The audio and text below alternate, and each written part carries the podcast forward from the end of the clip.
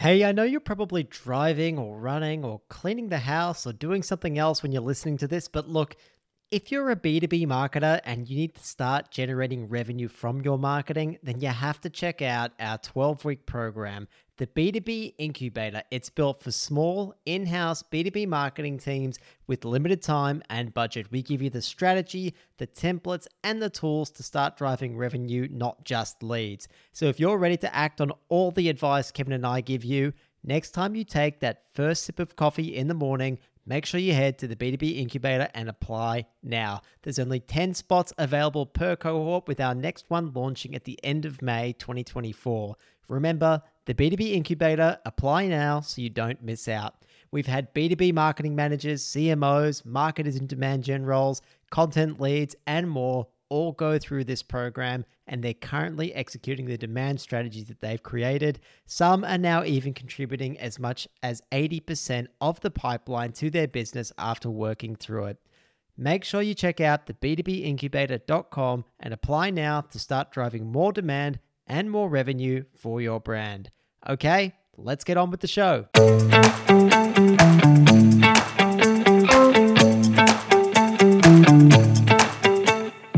Hello, and welcome to the B2B Playbook podcast. Each week, we discuss strategies and tactics to help B2B businesses grow online. We're your hosts, Kevin and George, a couple of digital marketing professionals. We've waded through the noise and made the mistakes so you don't have to. The B2B world has changed, and you need to put your customers at the heart of your marketing. We'll cover how you can use our framework, the 5 Bs, to create a brand that customers are ready to buy from, love, and advocate for. We'll get insights from successful people in the industry and cover the latest trends to keep you on the cutting edge of the B2B world. If you're interested in B2B marketing strategies and tactics that work, then this podcast is for you. Subscribe to get the latest from the B2B playbook first. Remember, successful B2B marketing starts with the buyer. Welcome back to the B2B Playbook. Kevin, this week's interview is with Myles Madden, the Senior Demand Generation Manager of Observe.ai and previously Performance Marketing Manager at Refine Labs, who are probably best known for leading the demand generation movement in the USA. Myles's content has been excellent on LinkedIn and is particularly relevant to the B scene stage of the framework that we're discussing this season. And he's personally navigating the in house journey of implementing a demand generation led marketing overhaul. So, we are so lucky to have him on and share his personal experiences and insights. Another great find, George. There were so many great points that came out of the conversation that listeners, you really have to hear for yourself. But a few quick teasers as usual. Sometimes it's hard to shift to demand generation in your marketing. It's long term and not for the faint of heart. But if you're in it for the long haul, then it's got to be the way to go. Yep, and creating demand is really about creating desire. So, changing a few tactics will help, but it's not going to get you to where you really want to go. Also, it helps to have a story or someone external to help get wider business buy in. Without it, you won't even get started and a couple of numbers to back up the case also helps. Speaking of external parties, Kev, Myles also spoke about the role that agencies can play in this process, and they do have a role provided that you find the good ones. But as we've always said, Kev, there are some things that just need to be done internally. So even if you get a bit of external help and advice, there are things that need to be done in house. And some of those things include orchestrating with and aligning with the rest of the business to make sure you're all on the same trajectory. And this one's a little different, but I loved it. Don't be afraid to bring in the creatives and let them do their thing after equipping them with the insights that you have. Love the creatives bringing a bit of fun back into the B2B world. Thanks, Kev. Well, listeners, we hope you enjoy this conversation with Myles Madden. Welcome back to the B2B Playbook. Listeners, as you know, we rarely have guests on our show. Instead, we select a few true experts who come on at the perfect time in the context of the podcast to share their knowledge. Now we're at the end of season three, and we've given you listeners the foundations for what we think is sustainable B2B marketing. So today, we have Myles Madden on to talk about a fundamental aspect of a sustainable B2B marketing strategy and that's demand creation and capture. Now, Myles is the Senior Demand Generation Manager of Observe AI, a platform that's transforming contact centers by embedding AI into customer conversations, optimizing agent performance and automating workflows that drive revenue and retention.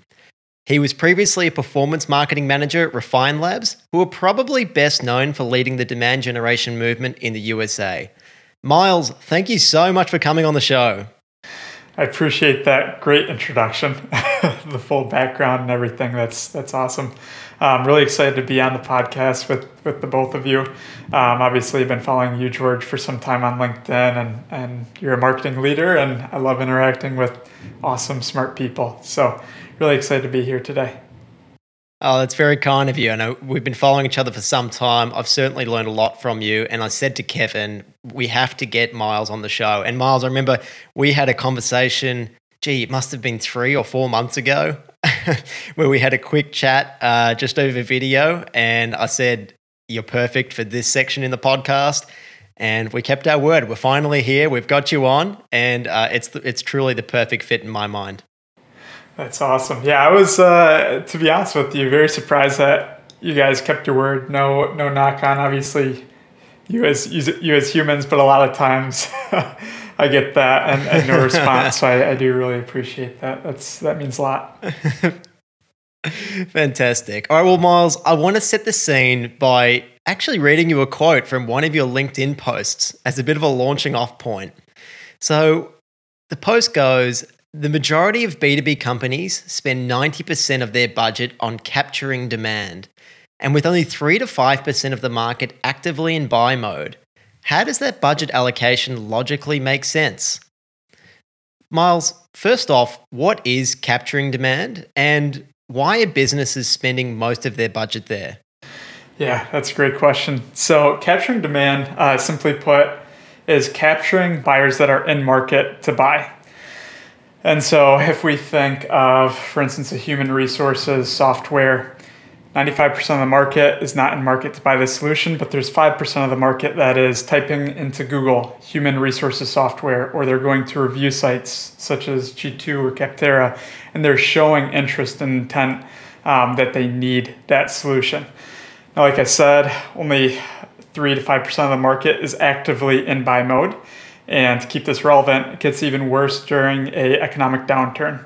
I don't know how it is over in Australia right now, but in the United States, we're going through a little uh, some rocky economic conditions. So, in times like this, you're even seeing one to two percent of the market uh, uh, actually actively in buy mode. So, uh, in economic conditions, it, it can get worse. Um, but like I said, simply put, it's it's things like Google Ads um, review sites, sales. Sales is capturing demand. You're speaking to someone that's showing an interest and intent to buy a product. Um, and like the post said, majority of marketing activities are focused on capturing that demand, which you could use the term uh, digital sales. That's something that, that Chris Walker, uh, my former C- CEO, uh, he, he coined that term. Um, and so the reason why a lot of these companies are, are investing all this money in capturing demand, digital sales, is because those are the only activities that get tracked by attribution. Most marketing teams right now, uh, the, the attribution model that they use is software based attribution. Um, and whether whether it's first touch, first touch or last touch or multi multi touch attribution, it doesn't matter. They're constrained by attribution software because, as you guys know, there's only six to eight sources from attribution software. You're looking at direct, organic, paid search. And because there's very few options, marketing teams just focus on uh, their time and their budget towards activities that show that attribution through software based attribution. Where the things that actually create the demand, the things that can't be tracked by attribution software, no money is getting deployed to those activities because you can't track it or because historically you can't track it, although we have a new uh, solution for that. Um, does that answer your question? Absolutely, yes. I mean, I think that really sets sets the scene here. We we've got the problem here, and a lot of it comes down to attribution and how marketing teams are measured. And we've established that most marketing teams are really spending their budget in capturing demand to meet those objectives set for them. But really, that pool, that 3 to 5%, even in an economic downturn, that's shrinking to become smaller and smaller. Kevin I've likened it to, you know, jumping into a swimming pool that's full of sharks and you keep adding more and more sharks and it's a total bloodbath if all you're doing is capturing demand there. And you mentioned that creating demand is somewhat of an antidote to that. What does creating demand really mean to you? Oh, this is a great question. Before I answer that, there's one more point that I want to add on capturing demand. One of the biggest concerns I also have with only focusing on capturing demand is that you become a commoditized beneficiary to the demand that is created. So you do not control the market. You're essentially waiting for someone to, for the demand to be created by either someone else or through word of mouth. Um, and you're waiting for those people to come to you or, or for them to go and research and buy Mo, and then you're battling with everyone else for that individual um, versus creating demand you control that story you control the market you help develop this this need and this want for your category and for your product therefore you you have some control on on the amount of people that can um, enter uh, market in terms of trying to buy your product so now to answer your question what is creating demand simply put it's just creating an intense desire for a specific audience or market to buy your product or want your product. Um, and it, it typically creates an evangelistic buyer. And so all we're doing with creating demand is, is creating this desire inside of a target market and making them put our category or our product or the issue that we're resolving at the top of their, their priority list. That that makes a lot of sense, and I do want to get into um, the nitty gritty of creating demand and particularly get your insights uh, since you've been both agency side and you've moved in house. And uh, but before we look at that, just to expand on creating demand, what what metrics should a business really look for to see if their demand creation strategy is working? Yes, so it there's a few early indicators um, that we'll touch on here, but personally, if we're if we're looking at the marketing program and its effectiveness, or excuse me, the marketing department, it, it's good to look and analyze at, at, individual programs and channels. But if we're actually gauging the performance marketing, it, it's got to be at the inbound revenue and qualified pipeline level. Um, so we'll get into how we measure demand creation, but I personally don't like to segment demand creation performance and demand capture performance. I just look at marketing as a system, how it's performing. And if inbound revenue targets are being hit, then we can we can look at what programs are allowing us to hit those inbound revenue and qualified pipeline targets. But if they're not hitting, then we can diagnose the problem. And how I do that is that I then look at the capture demand channels and the create demand channels, splice that, and diagnose where where this gap is, where the lack of performance is. Um, so, in terms of creating demand, this kind of takes us down the rabbit hole of, of how we actually do that, what tactics to redeploy and what the strategy is. Um, so I don't know if you want to to go down that route yet. I'll leave that up to you as the host. Um, but does that answer your question? Yeah, yeah. I, I think um, so you said you don't really want to to separate it out, but there are some leading and lagging indicators to see if your strategy is working when it comes to creating demand, right? Because it takes time. I mean, typically, how long uh, does it take for you to see a demand creation strategy actually start to work? I mean, keep in mind we have the capture still going. Um, but for a business that is transitioning to a demand creation strategy and adding that, into the mix. How long before we start to see an effect? Absolutely. So I, I've seen a pretty significant impact by 60 to 90 days, but the caveat to that is you have to have flawless digital execution.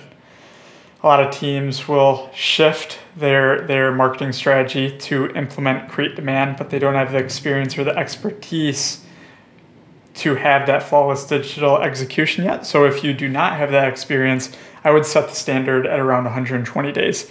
If you have someone who has that experience um, that can flawlessly execute. I've seen it happen at 60 to 90 days.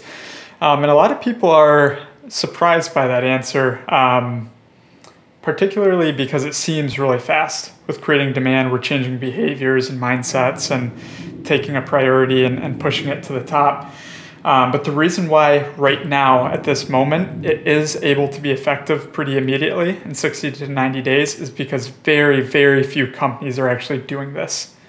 Um, I've my experience is working with some of the fastest growing uh, B2B SaaS companies in the globe, and, and that spanned across several different uh, industries and verticals in terms of uh, the products and who they sold to.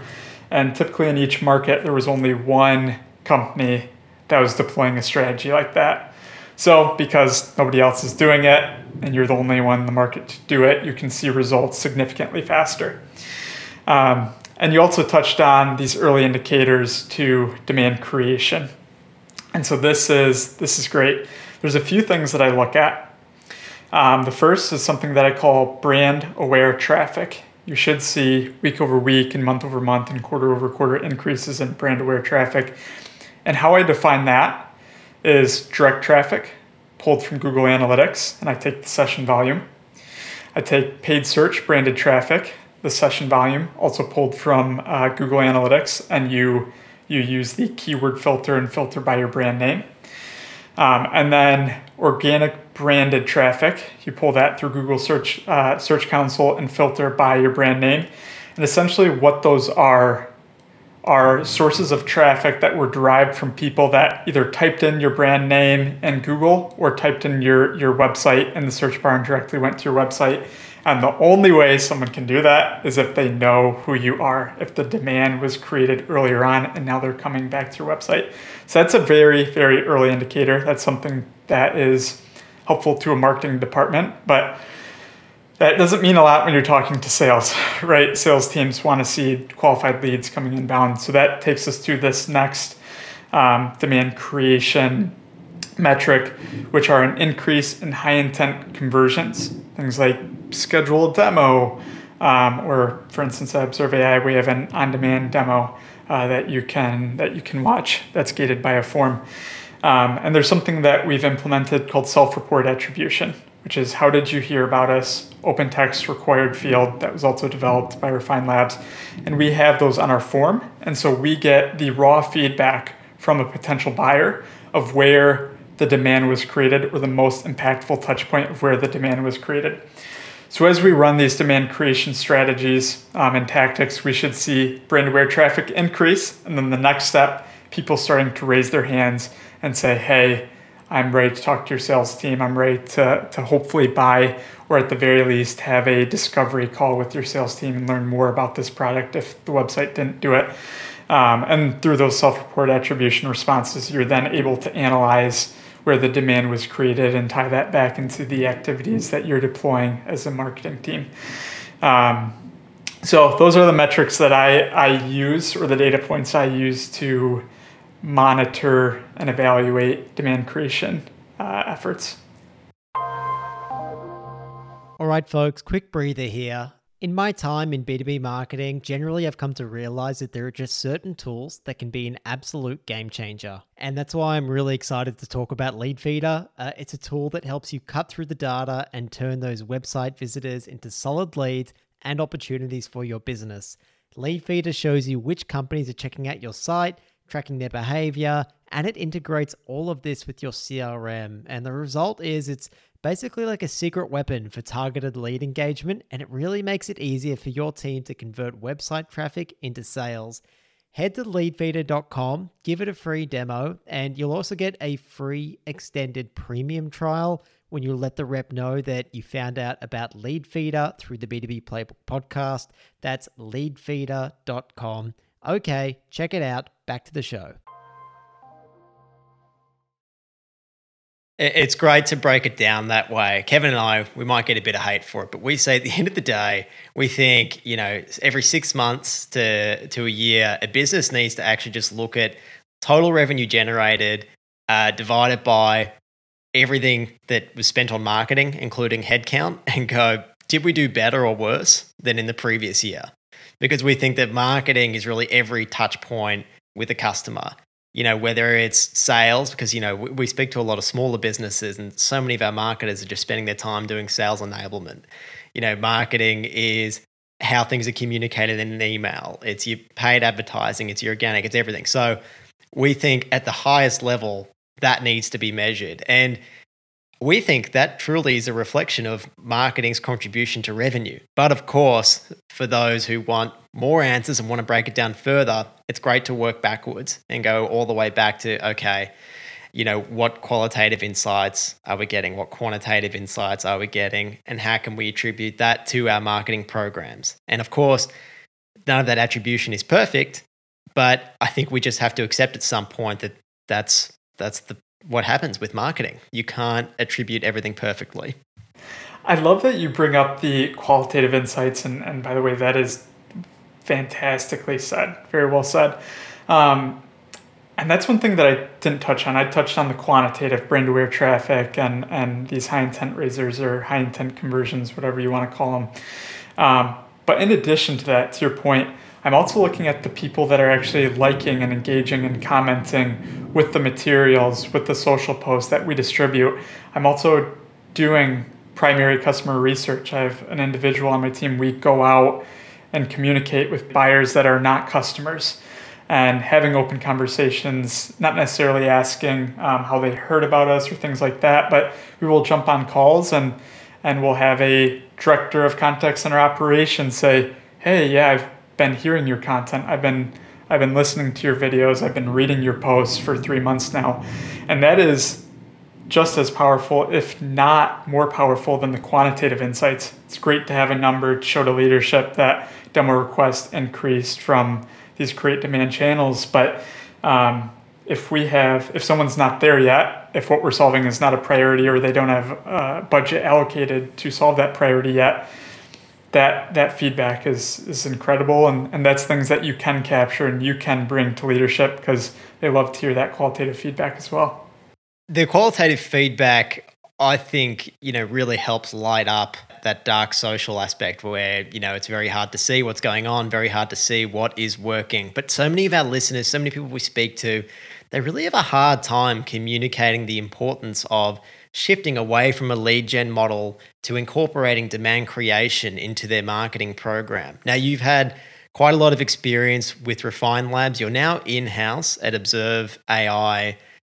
What challenges have you faced in communicating that importance of shifting to including demand creation as part of your strategy when it comes to dealing with leadership? Because if leadership aren't bought in, then there's really no point. Yeah, we, we recently did this at Observe AI, so this topic is very fresh.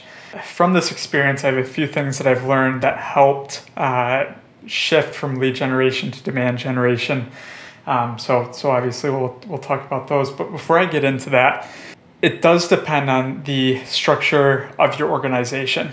So Observe AI, for example, we're Series C, we're growing very, very quickly, but we're new, we're not too organizationally rigid where we can't make this shift. We don't have a massive SDR team or a sales team where if leads get cut 50%, half of the department isn't doing anything. Um, I've got a friend that's an SVP of marketing at a, a uh, now public company, and, and I was talking to her the other day, and they would love to shift from lead gen to demand gen, but they simply can't because the result would be probably firing 50 SDRs and and the that's that's tough. Right? And I hate to be candid, but it, it's the reality. So. Um, so how do we shift to lead gen to demand gen? How do we get the sales team and the business on board with this strategy? The first is what I found is showing business acumen. A lot of marketing leaders focus on leads and MQLs and do not roll it up into revenue and pipeline velocity and customer acquisition costs. And so these these business leaders such as sales and customer success and finance, they like to hear that you are trying to push the business forward and not just push the marketing department forward. Um, so that, in my experience, has now gained a lot of respect uh, for us and, and very helpful in uh, moving from lead gen to demand gen. Additionally, the next step is to align on the metrics, the right metrics, and then show the data. And so uh, what we did, we pulled the data together, showed them this is our customer acquisition cost, this is our conversion rate from lead to customer. It's like 0.001%, whatever it is, because we were on a heavy lead generation model. And when you put that in context in terms of operations and scale, it does not scale. And so immediately, sales team and, and business leaders were, uh, it was a little shock to the system, but it made sense. We cannot continue to run this machine because it's highly inefficient and, and very expensive. Um, and so we showed that data to, to display that there needs to be some sort of a change. And now comes the question of how do we change? Um, and, and it begins with aligning on new metrics. So we focus on uh, high intent conversions only. So we're beginning to ungate assets like events and webinars and ebooks, uh, uh, or excuse me, digital events and things like that, uh, because they don't result in closed won. And we're implementing uh, so the high intent conversions and also HIRO. This is another metric uh, created by Refine Labs. It's high intent revenue opportunity. And what that is are opportunities that close at a stage at 25% of the uh, 25% or greater, trailing six months. So it's very dynamic. If 20 that 25% changes from stage three to stage two, we, we obviously shift to the stage and optimize for that stage. And the sales team loves it because simply put, we're promising them you will close one out of every four opportunities created here, which automatically aligns us. Um, so uh, that's from a strategy and high level perspective, I found that to be very effective in, in our current transition from lead gen to this true demand gen model. Um, and then setting expectations, we, we told them the leads are going to decrease, but qualified pipeline will not be impacted. Um, and we've seen that leads have decreased by roughly 50%, but our pipeline has not been impacted at all. So our efficiency is actually improved our customer acquisition cost has improved. Um, so there's a lot of excitement internally within our organization right now. It's a scary prospect for a lot of marketers, I think, all of a sudden being accountable for for revenue or so much closer to revenue, you know, saying that we're going to measure things like the HIRO metric um, to report on how good our marketing is. You can see why there is some reluctance or resistance to shifting away from the lead gen model, which is so much easier. Absolutely. And I was just having this conversation with our VP of marketing yesterday. We were out in New York City for some meetings, and um, through our conversations with sales, that's one thing that we brought up. Shifting from lead gen to demand gen is not making our job any easier. It's making it significantly harder because now we are committing ourselves to revenue, which is significantly harder uh, than lead gen. And so, um, to be candid again, if you're in it for the short term, if you want to hit your lead goal and your MQL goal, collect your bonus and be on your merry way, stick to the lead gen model and, and you will get your bonus in the next quarter. But if you want to take a company to Series D, Series F, public, if you want a, a business that's actually innovative and successful, then you need to commit to this model. Otherwise, the ability to scale and grow will be severely uh, impacted in a, in a, negative way. Um, so I am in it for the long term. I want to see Observe AI go public, and, and honestly, that's obviously when when you make uh, significantly more money um, and things like that. So in the long term, this is what's going to result in uh, better economic conditions for your family or financial situation. But a lot of people are so focused on the short term. That's no knock. I've been there as well. Um, but yeah, that's that's a great topic. Oh, look, that's why I love uh, talking about creating demand because everything to do with it is about playing that long game. Uh, whether it's you know your career your own financial situation revenue of the business that you're working for doing so many things that don't necessarily scale right now. I mean even for the two of us like having this conversation we don't know what impact that this is going to have but we're both playing the long game. I love that you know with refine labs and even what we're doing we have to do so much education around this topic before you know winning a new client. And the market, particularly in Australia, is not really quite ready for this yet. But hey, we're in it for the long game. We trust that uh, eventually especially when things get tough. Marketing is going to be looked at. They're going to be held accountable for a bit more than they are at the moment. And we want to be at the forefront of that. And so I love that Refine Labs have had that incredible success by educating the market, creating demand themselves. And now they're going, hey, we're just going to teach everyone to do what we did. That's that's amazing, and I, I love the light that you put it in. This is not for the faint-hearted. It is very difficult, and it's it's not for everyone, and, and that is totally fine. There's the, not everyone wants to invest this much time and, and work and, and go through this transition because it's extremely difficult.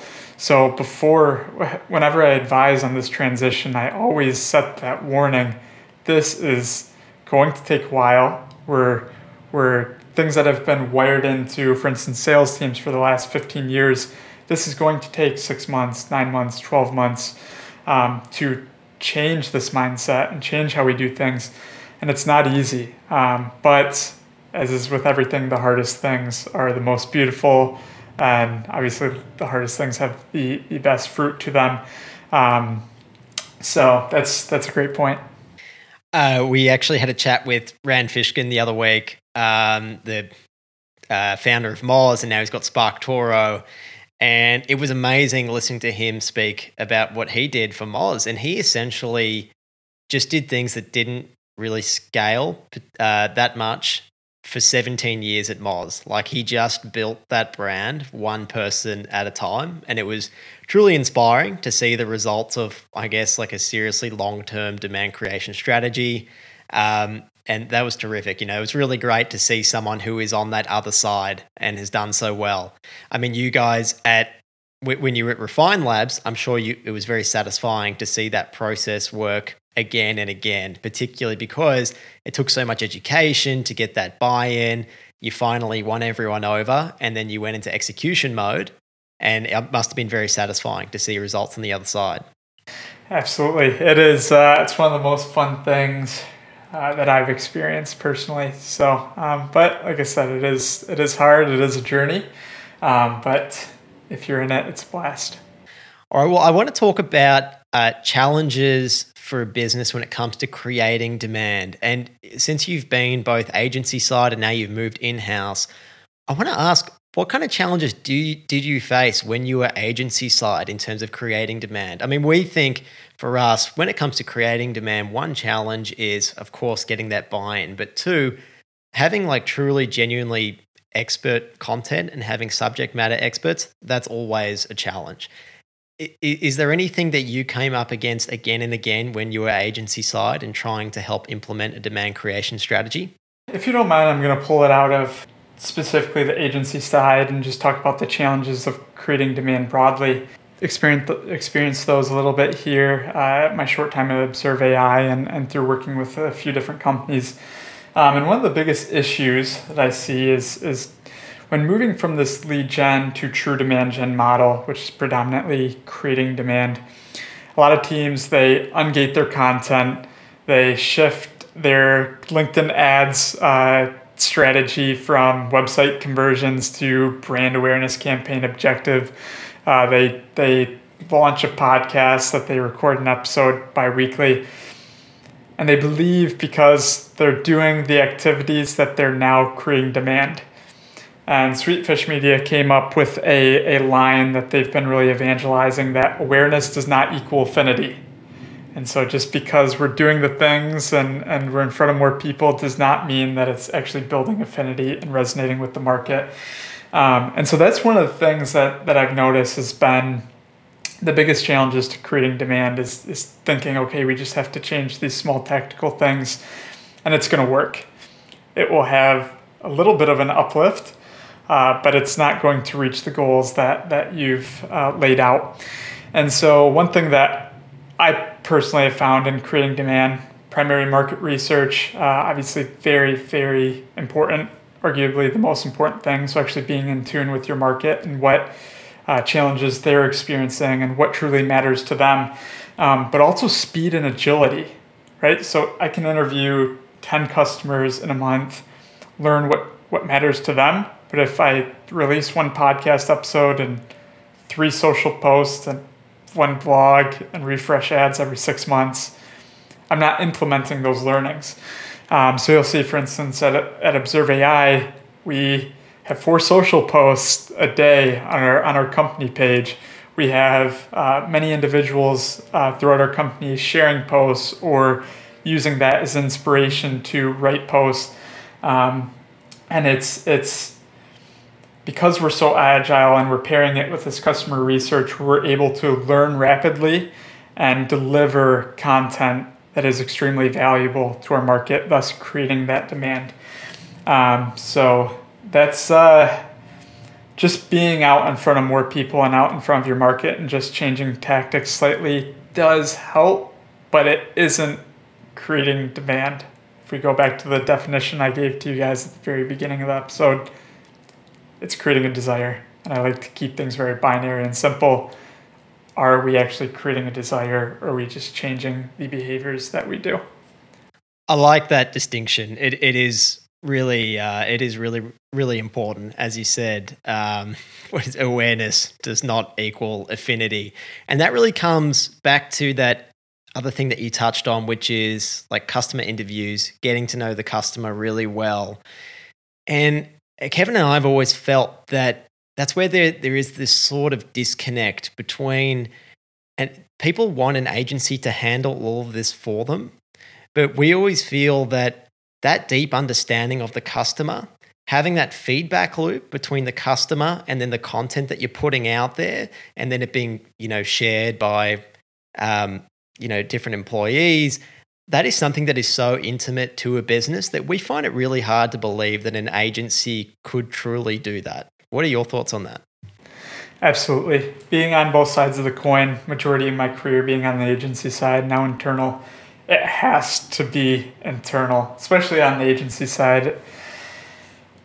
A lot of agencies have a lot of employees. There's high turnover, um, and so it, you very well could get a new account rep or, or whatever they're called inside of your your agency organization. So um, that's one issue.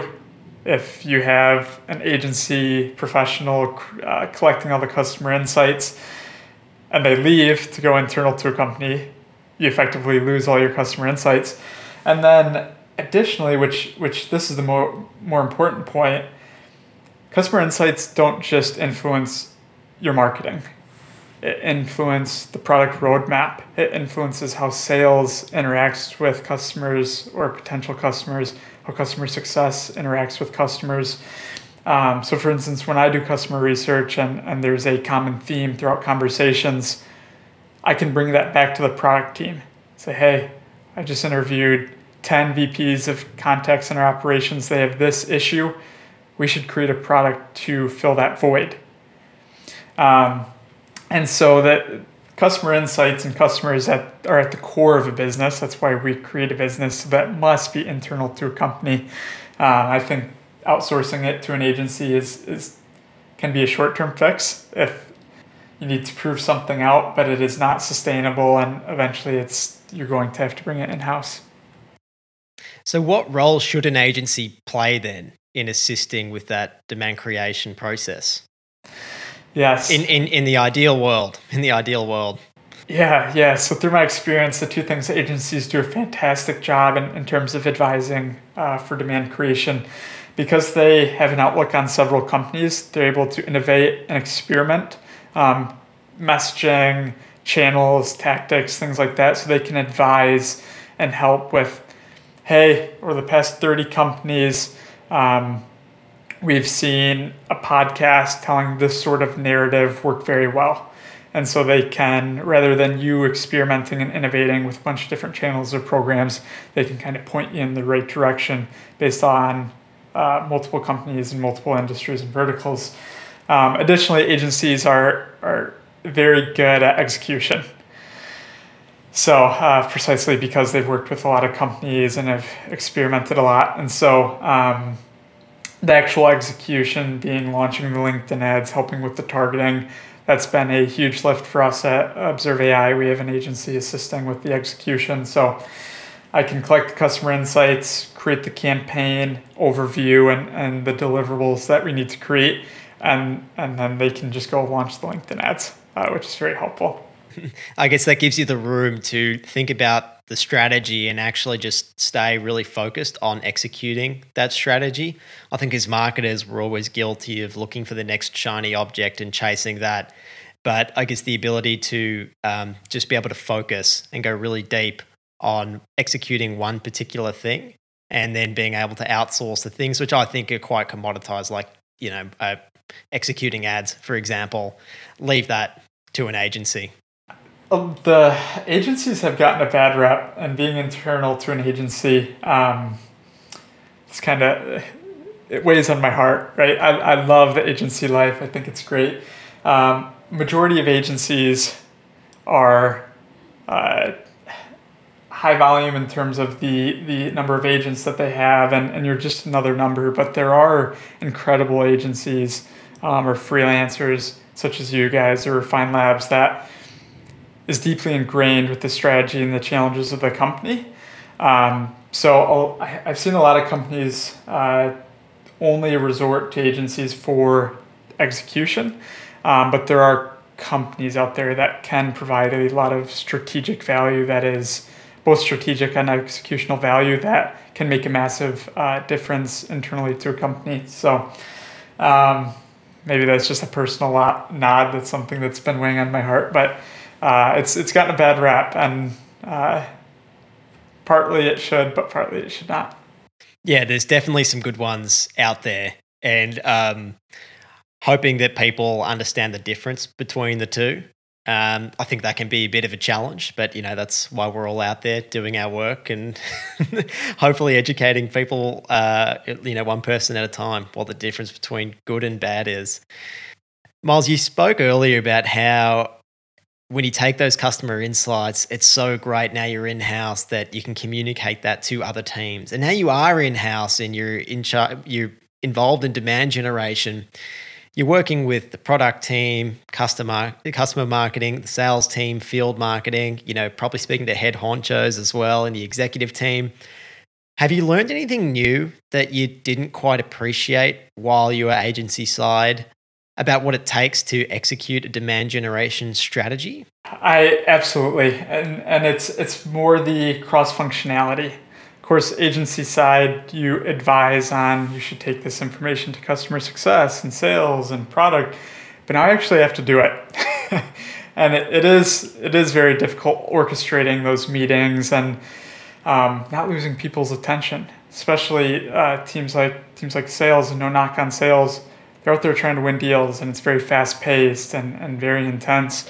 Right, part of uh, majority of your pay is through commission, so time is very valuable.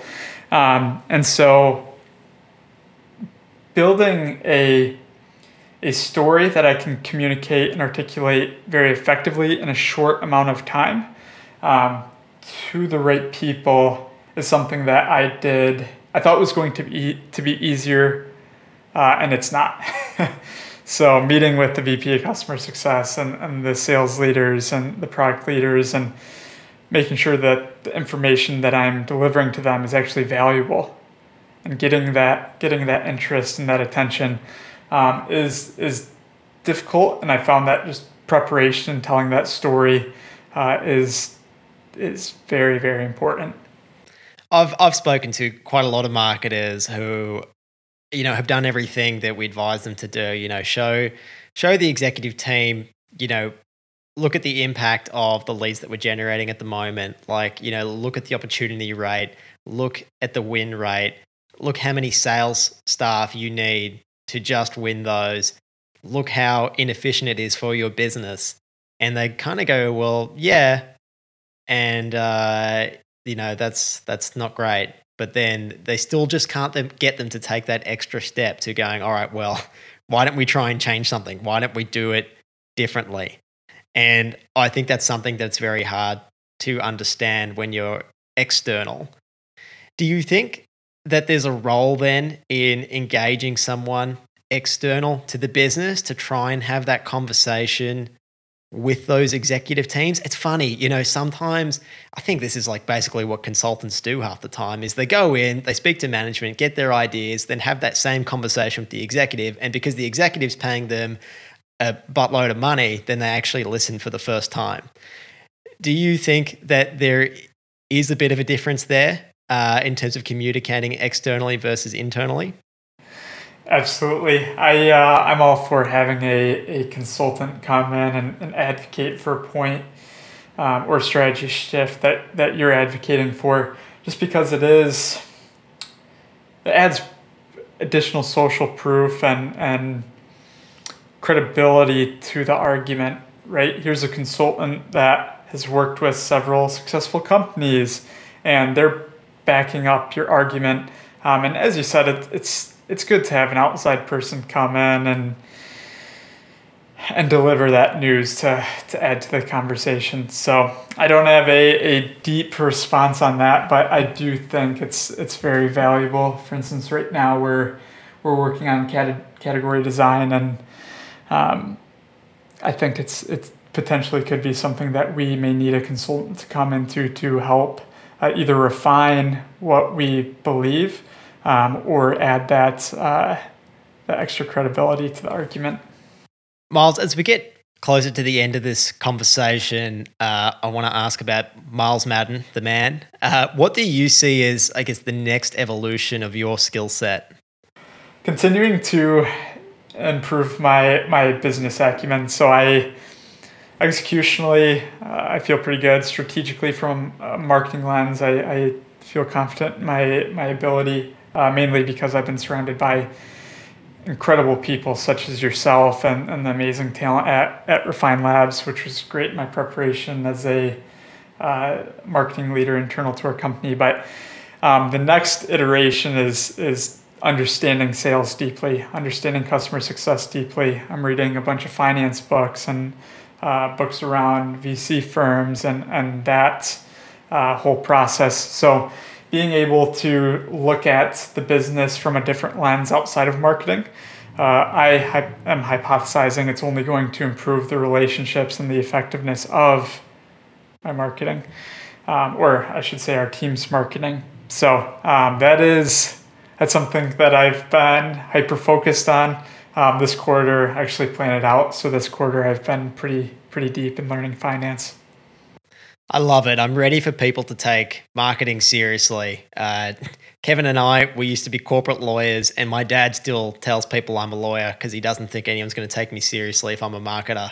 And I think that we all need to do our bit in changing that narrative. So, to all marketers out there, take inspiration from Myles and educate yourself on things that are outside the marketing world. Get to know other things about the business, ingrain yourself in it. Now, Myles, thank you for being so generous with your time. Uh, it's been amazing to have this conversation. You're always such an open book. I, you know, love that you always share your learnings with us, with uh, you know the wider audience. Is there anything that you'd like to add to this conversation before we round it out? There's one thing that's been uh, weighing on me also, and it's it's where B2B is going. There's a, a, topic I've been super passionate about lately, and I appreciate you giving me some time to, to quickly touch on it. Um, and it's the discussion around B2B being boring, and I won't turn this into a, a long rant as I, as I usually do, but um, just having more respect and bringing in creative professionals and giving them more freedom. Um, one of a major unlock in, in terms of the effectiveness of uh, marketing that, that I've experienced is is bringing in creative professionals that have the the knowledge from customer research, have the data of what's worked and what has not worked, and given them the freedom to go outside these really stiff brand guidelines that are typically persistent in B two B. Um, and just letting marketing do marketing and, and talk to humans. So that's the last thing that I have. I promised I'd keep it short. So that's it for me. No, I love that. Let's bring the creatives uh, back into marketing. That's what everyone thinks marketing is anyway. So that's that's fantastic. Thank you so much, Myles. Again, thank you for being so generous uh, with your time. Listeners, please follow Myles's journey. He shares so much incredible, valuable content. Uh, normally on LinkedIn, but I see you've gone a little quieter there lately, Myles. I guess you're probably busy settling into your new role. Where would you like people to find you?